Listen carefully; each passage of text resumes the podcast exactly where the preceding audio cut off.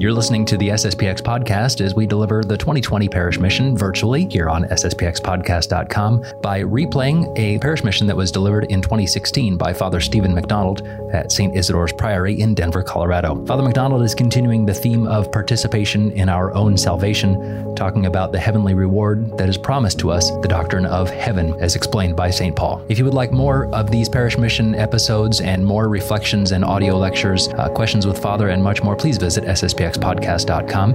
And there you can also find more information about how to subscribe to the SSPX podcast if you have not done so already. That way you'll receive uh, these lectures and more uh, in your podcast app or program automatically. Now let's turn to Father Stephen McDonald in 2016. So far during this parish mission, we have seen Christ's victory over sin, as well as our need for conversion, our vocation to desire Christ, a metanoia, a true turning to God, a true turning to our Lord Jesus Christ, a true generosity in serving God. Of course, God, though, is never outdone in generosity. He promises us a great reward for our victory over sin. If we do battle, if we overcome sin, if we embrace a life of virtue and love and charity, our Lord promises us a great reward. And that reward, of course, is a resurrection into eternal life in heaven. A true resurrection, a transforming of ourselves into Christ. What St. Paul would call a sharing in the whole Christ. And so this evening, we're going to consider firstly St. Paul's doctrine on heaven itself being the final reward for our battle in this world. Christ's resurrection, of course, is the model of our own resurrection. It is the surest proof of our resurrection. I quote you from his first epistle to the Corinthians, chapter 15. Now, if Christ is preached as risen from the dead, how do some among you say that there is no resurrection of the dead? But if there is no resurrection of the dead, neither has Christ risen. And if Christ has not risen, vain then is our preaching, vain too is your faith. Yes, and we are found false witnesses as to God, in that we have borne witness against God that he raised Christ, whom he did not raise, if the dead do not rise. For if the dead do not rise, neither has Christ risen, and if Christ has not risen, vain is your faith, for you are still in your sins. Hence they also who have fallen asleep in Christ have perished. If with this life only in view we have had hope in Christ, we are of all men the most to be pitied. But as it is, Christ has risen from the dead, the first fruits of those who have fallen asleep. For since by a man came death, by a man also comes resurrection of the dead. The resurrection of Christ is the surest proof that we too are called to a life of resurrection, that someday we will gain eternal life. And thus, this promise of heaven, this promise of victory, should constantly be before our eyes, should constantly help us in our desire to gain that eternal life. And we should be willing, according to St. Paul, we should be willing to pay whatever price is asked of us in order to gain this eternal glory, this eternal reward, this eternal victory. Again, I quote from now this, his second epistle to the Corinthians.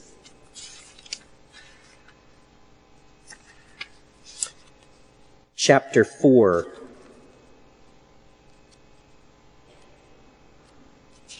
For we preach not ourselves, but Jesus Christ as Lord, and ourselves merely as your servants in Christ. For God who commanded light to shine out of darkness has shone in our hearts to give enlightenment concerning the knowledge of the glory of God shining on the face of Christ Jesus. Wherefore we do not lose heart. On the contrary, even though our outer man is decaying, yet our inner man is being renewed day by day. For our present light affliction, which is for the moment, prepares for us an eternal weight of glory that is beyond all measure, while we look not at the things that are seen, but at the things that are not seen. For the things that are seen are temporal, but the things that are not seen are eternal. And then he goes on to say, For we know that if the earthly house in which we, do, we dwell be destroyed, we have a building from God, a house not made by human hands, eternal in the heavens. And indeed, in this present state we groan, yearning to be clothed over with that dwelling of ours, which is from heaven.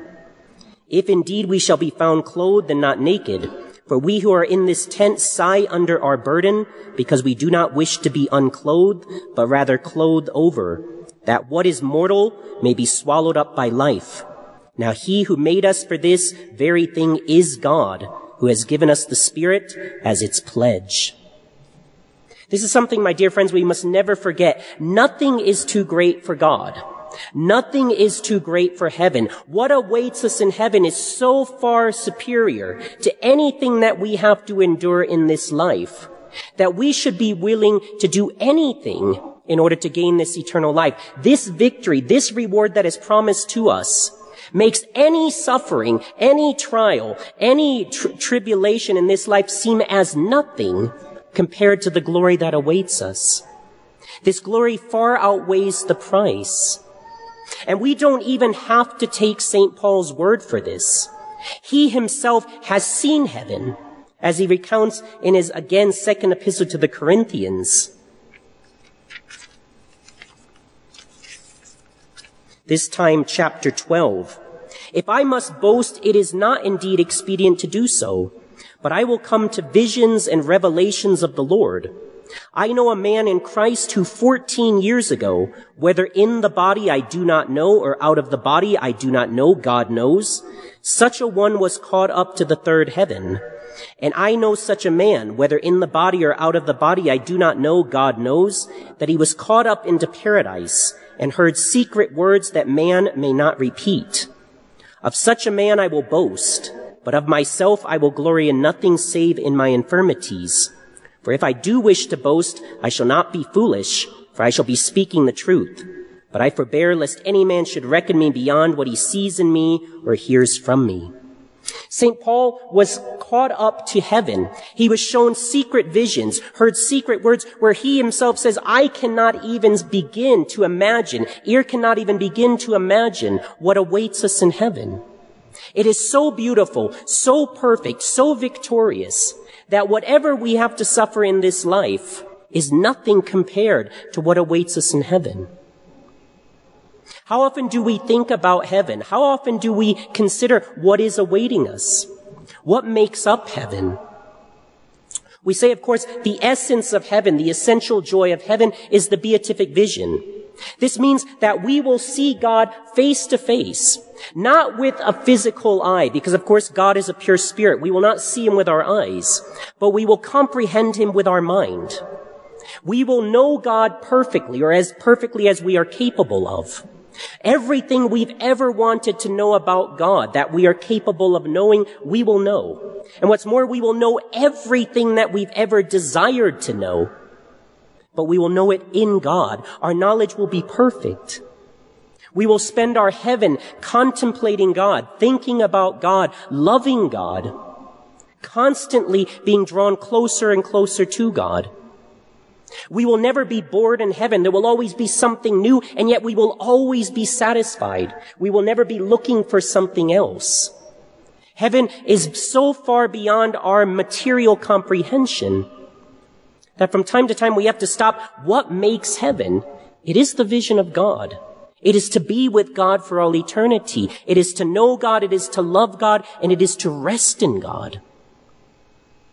But what's more, we have certain accidental joys of heaven. Those things that will add to our happiness, to our joy. There will of course be no suffering in heaven, no pain, no getting older, no cold, no hunger, no thirst. We will be always in the most perfect matter, matter we can possibly be. We will have the companionship of the saints, of the angels, of the Blessed Virgin Mary. We will have the companionship of all the elect. Please God, we will meet one another in heaven. We will be able to spend our eternity with one another, rejoicing in the good that we have found, rejoicing in the goodness of God who has led us to salvation. What's more, anything at all that we can imagine that might add to our accidental joy, our glory, we will possess. Anything that could make us happy. St. Bridget of Ireland speaks of the rivers in heaven in one of her beautiful poems, and she says, the rivers in heaven will be made of beer. I said, I mean, how good is that? I mean, I can't wait. It's incredible. God has so many rewards, so many treasures for us in heaven that we cannot even comprehend. But it's something to look forward to with all of our heart. It's look, it's something to desire with our inmost being. For St. Paul, heaven finally is a place of rest. It is the place in which we will rest. After all of the toils, after all of the trials, after all of the work we have to put in in this life, we will finally rest in heaven.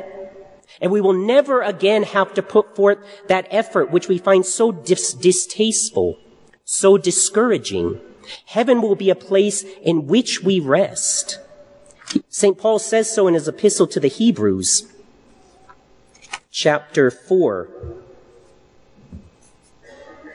We then who have believed shall enter into this rest, even as he said, as I have sworn in my wrath, they shall not enter into my rest. And indeed his works were completed at the foundation of the world. For somewhere he spoke of the seventh day thus, and God rested the seventh day from all his works. And in this place again, they shall not enter into my rest.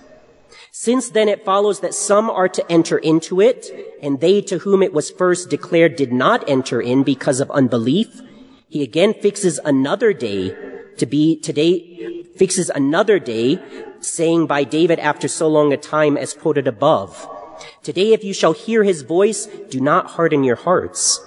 For if Joshua had given them rest, God would never afterwards be speaking of another day. There remains therefore a Sabbath rest for the people of God. For he who has entered into his rest has himself also rested from his own works, even as God did from his.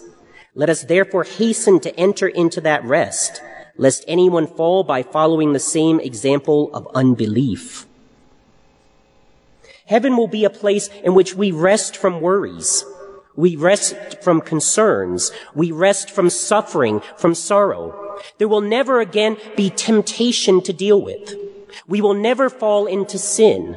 All we will have to look forward to is an eternity of beauty, of joy, of com- contemplation of God. We will never again have to worry about making a mistake. Never again have to worry about falling into sin. Never again have to worry about displeasing God. We will have achieved our goal. We will enter into this rest and we will love God for all eternity. Our will will be fixed on God. It will be fixed on good. It will be fixed on the nobility that our Lord calls us to.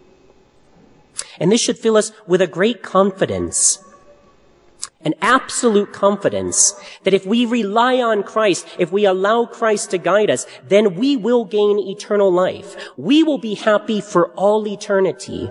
We have nothing else to fear. We have nothing else to worry about. That's why the early Christians would often look forward to the second coming of Christ. They could not wait for the end of the world. They could not wait for Christ to come again because for them it was the entering into this rest. They spoke of a parousia in Greek, a presence, a second coming of Christ. It's why St. John the Apostle ends his beautiful book, The Apocalypse, with the words, Come, Lord Jesus, come. It's something to be desired. It's something to be longed for. But for St. Paul, it's very clear, this life of victory, this life of rest, this life of, of, of union with God, can begin even in this life through a life of grace, through a life of faith. It's what St. Paul will refer to as his doctrine of the whole Christ, the mystical body of Christ. As members of the mystical body, we have already entered into this rest. We have already rent- entered into this victory of Christ. We are meant to share, even now, through a life of faith, through a life of grace. We are made members of Christ through grace. I quote to you from St. Paul in his epistle to the Ephesians, chapter 2.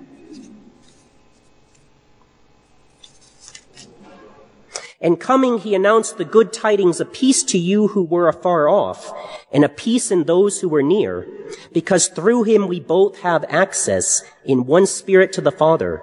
Therefore you are now no longer strangers and foreigners, but you are citizens with the saints and members of God's household. You are built upon the foundation of the apostles and prophets with Christ Jesus himself as the chief cornerstone. In him the whole structure is closely fitted together and grown into a temple holy in the Lord. In him you too are being built together into a dwelling place for God in the Spirit. And then he goes on to say in chapter 4, And he himself gave some men of us apostles and some as prophets, others again as evangelists and others as pastors and teachers in order to perfect the saints for a work of ministry, for building up the body of Christ until we all attain to the unity of the faith and of the deep knowledge of the Son of God, to perfect manhood, to the perfect measure of the fullness of Christ. And this he has done that we may be now no longer children, tossed to and fro and carried about by every wind of doctrine devised in the wickedness of men, in craftiness according to the wiles of error Rather, are we to practice the truth in love, and so grow up in all things in Him who is the head, Christ. For from Him the whole body, being closely joined and knit together through every joint of the system, according to the functioning and due measure of each single part, derives its increase to the building up of itself in love. This is the beautiful doctrine of the mystical body. Our Lord Jesus Christ is the head, but he inspires each one of the members, each one of us, to do his or her part to fill up what is wanting in Christ. Of course, there is nothing lacking in Christ. Our Lord is perfect.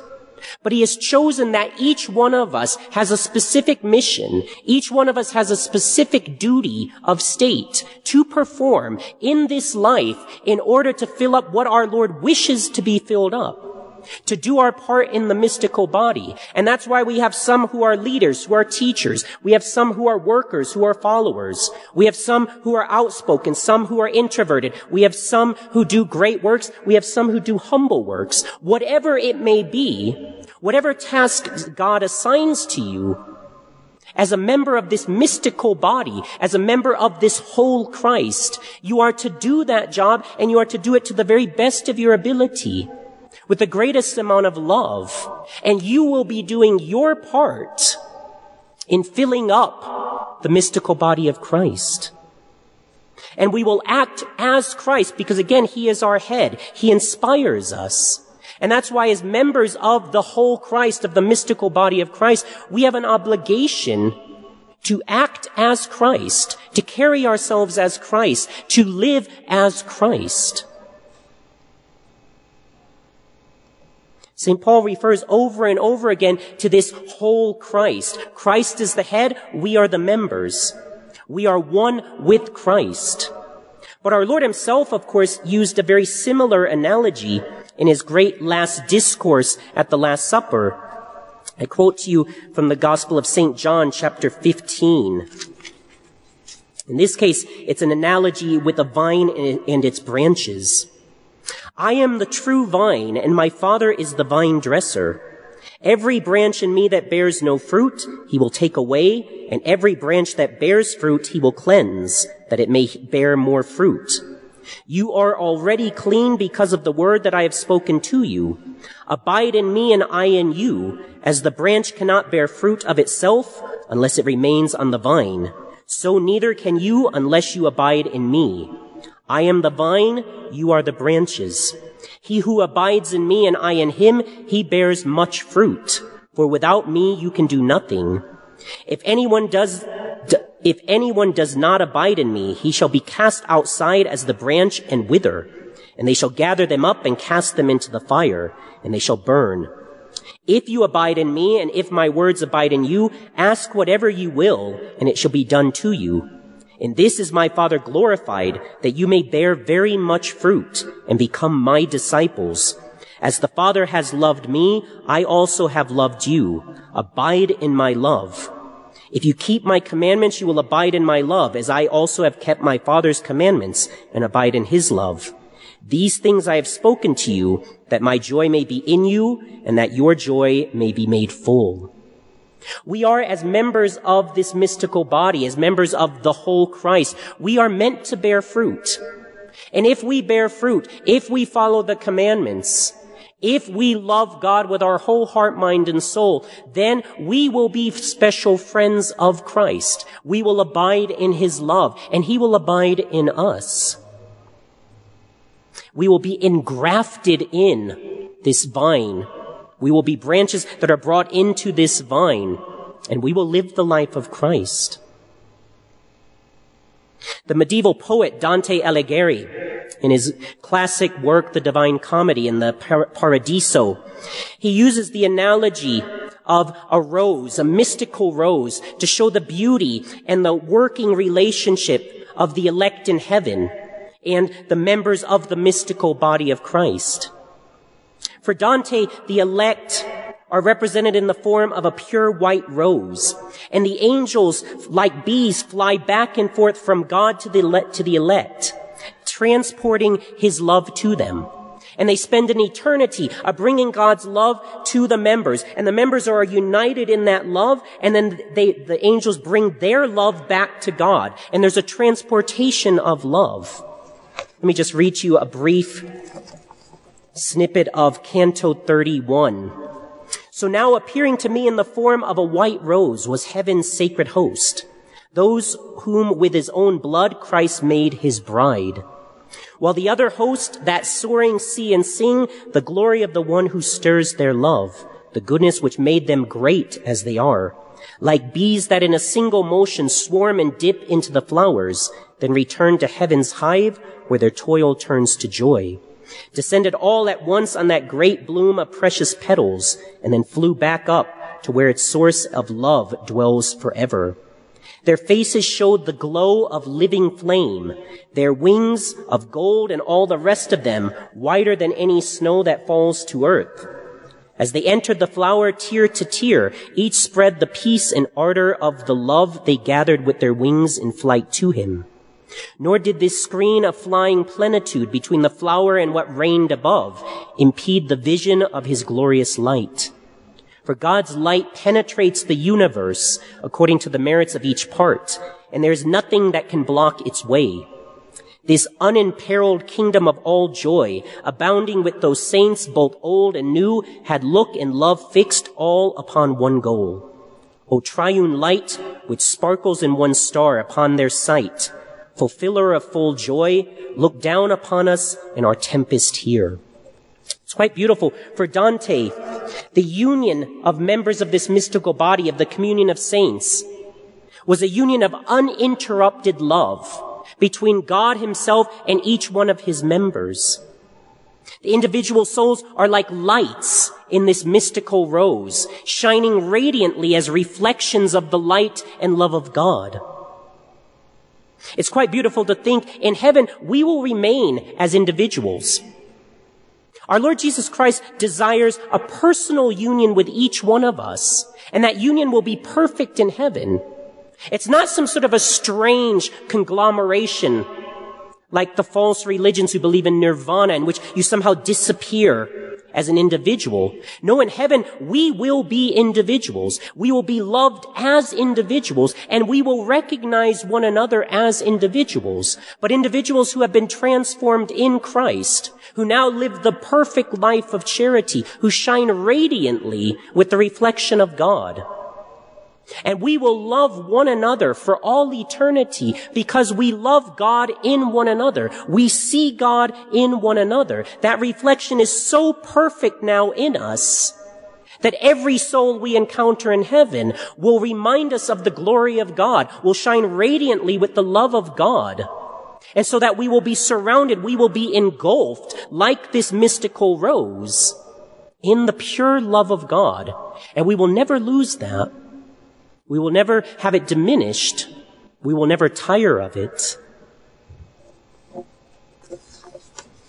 We have a beautiful example of an understanding on a human level of this victory, of this call to union, this call to grace in the example of St. John the Evangelist. The only one of the apostles who remained faithful enough to stand at the foot of the cross on Calvary. The beloved disciple. That's how St. John refers to himself in his gospel as the one that Jesus loved. He was so overwhelmed by the fact that he was special to our Lord that he couldn't even name himself. And so he simply referred to him, himself as the disciple whom Jesus loved. St. John, of course, was the beloved disciple, the best friend of our Lord, the virgin apostle, the son of thunder. He and his brother, St. James, the sons of Zebedee, were known as the sons of thunder because of their fiery temperaments.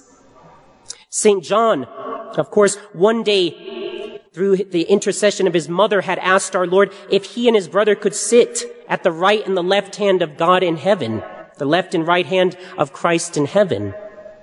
And our Lord simply asked them, can you drink of the chalice that I have set for you? And they simply answer, yes, we can. This was a man who desired heaven. This was a man who desired this union with God. As I said, at first he ran away like the other apostles during the passion of Christ. But love was so strong in the heart of St. John that he could not keep himself from our Lord. And so he followed him all the way to the foot of Calvary. It is St. John, of course, who is given the Blessed Virgin Mary as his mother. Woman, behold thy son. Son, behold thy mother. Our Lord gave to St. John what was most precious to him, and that was his Blessed Mother. And of course, our Lord gave Our Lady to St. John, and St. John represents each one of us. It is to us that our Lord gives us Our Lady as our mother. It is St. John who in his gospel will define God as charity. Deus caritas est. God is charity. Because after all, it was St. John who rested on the sacred heart of our Lord at the Last Supper. It was St. John who our Lord revealed the inmost secrets of his sacred heart. And thus it's no wonder that it is St. John of all the evangelists who records our Lord's last discourse, this beautiful song of love that our Lord expressed to his apostles as he was about to leave them. I quote to you from the Gospel of St. John, chapter 14. Let not your heart be troubled. You believe in God, believe also in me. In my Father's house there are many mansions. Were it not so, I should have told you, because I go to prepare a place for you. And if I go and prepare a place for you, I am coming again, and I will take you to myself, that where I am, there also you may be. And where I go, you know, and the way you know. Thomas said to him, Lord, we do not know where thou art going, and how can we know the way? Jesus said to him, I am the way and the truth and the life. No one comes to the Father but through me.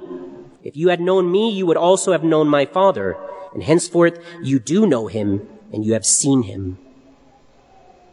St. John is known as the apostle of love. He speaks very beautifully in his gospel, in his epistles, of charity. This love of God, this love of neighbor, which must manifest itself in everything we do, which must motivate us in everything that we do. It is St. John who is the great apostle of victory, who understands very clearly what awaits us in heaven, what awaits us for a life of union with Christ. He says so in his first epistle, chapter 5. Everyone who believes that Jesus is the Christ is born of God. And everyone who loves him who begot loves also the one begotten of him. In this we know that we love the children of God when we love God and do his commandments. For this is the love of God, that we keep his commandments, and his commandments are not burdensome, because all that is born of God overcomes the world, and this is the victory that overcomes the world, our faith. Who is there that overcomes the world, if not he who believes that Jesus is the Son of God? It's very consoling, very beautiful. We will overcome the world. Nothing that the world has to offer can stop us from this victory. No matter what the enemies of Christ, no matter what the enemies of the church throw at us, we will overcome this world because Christ himself has overcome this world.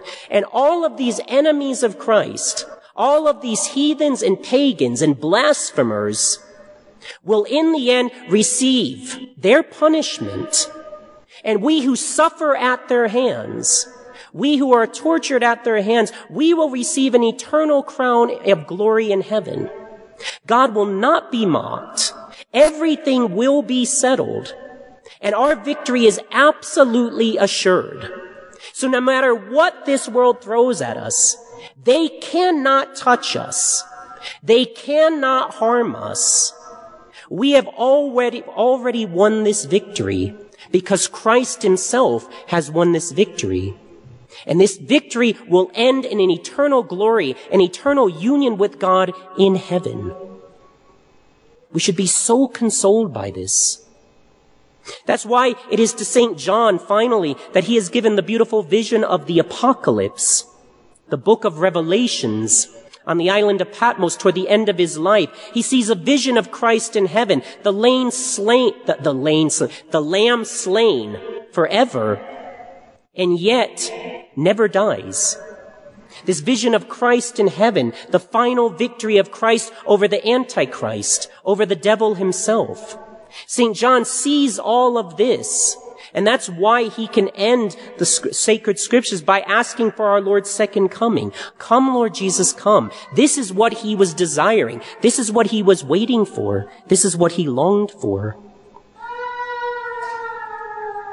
Holy Mother Church finally gives us also a beautiful reflection on this victory, this beauty, this joy that awaits us in heaven through the various actions of the Paschal Vigil, one of the great ceremonies of the liturgical year. Begins, of course, outside where the priest lights or blesses the, the, the, the, the Paschal fire and then lights the Paschal candle, which represents Christ himself. And then he enters the darkened church with the light of Christ until finally he rested in the, the stand for the candle. And then immediately the priest or deacon chants the great exultet, which is the church's song of victory, of triumph, of joy. Let me just quote you the first part of this beautiful exultet. Let the angelic choirs of heaven now rejoice. Let the divine mysteries give praise and let the trumpet of salvation sound forth the victory of so great a king. Let the earth also rejoice, made radiant by such splendor and enlightened with the brightness of the eternal king. Let it know that the darkness of the whole world is scattered.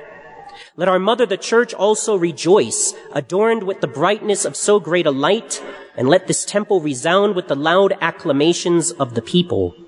Wherefore I beseech you, most beloved brethren, who are here present in this one, in the wondrous brightness of this holy light, to invoke with me the mercy of Almighty God, that he who has deigned to admit me among the Levites, without any merits of mine, would pour forth the brightness of his light upon me, and enable me to perfect the praise of this wax candle through our Lord Jesus Christ, his Son, who liveth and reigneth with him in the unity of the Holy Ghost, one God. And then he continues, It is fitting indeed and just to proclaim with all our hearts and all the affection of our minds, and with the ministry of our voices, the invisible God, the Father Almighty, and his only begotten Son, our Lord Jesus Christ, who repaid for us to his eternal Father the debt of Adam, and by the merciful shedding of his blood, canceled the guilt incurred by original sin for this is the paschal festival in which that true lamb is slain, with whose blood the doorposts of the faithful are consecrated. This is the night in which thou didst formerly cause our forefathers, the children of Israel, when brought out of Egypt to pass through the Red Sea with dry feet. This therefore is the night which dissipated the darkness of sinners by the light of the pillar. This is the night which at this time throughout the world restores to the grace and unites in sanctity those who believe in Christ and are separated from the vices of the world and the darkness of sinners.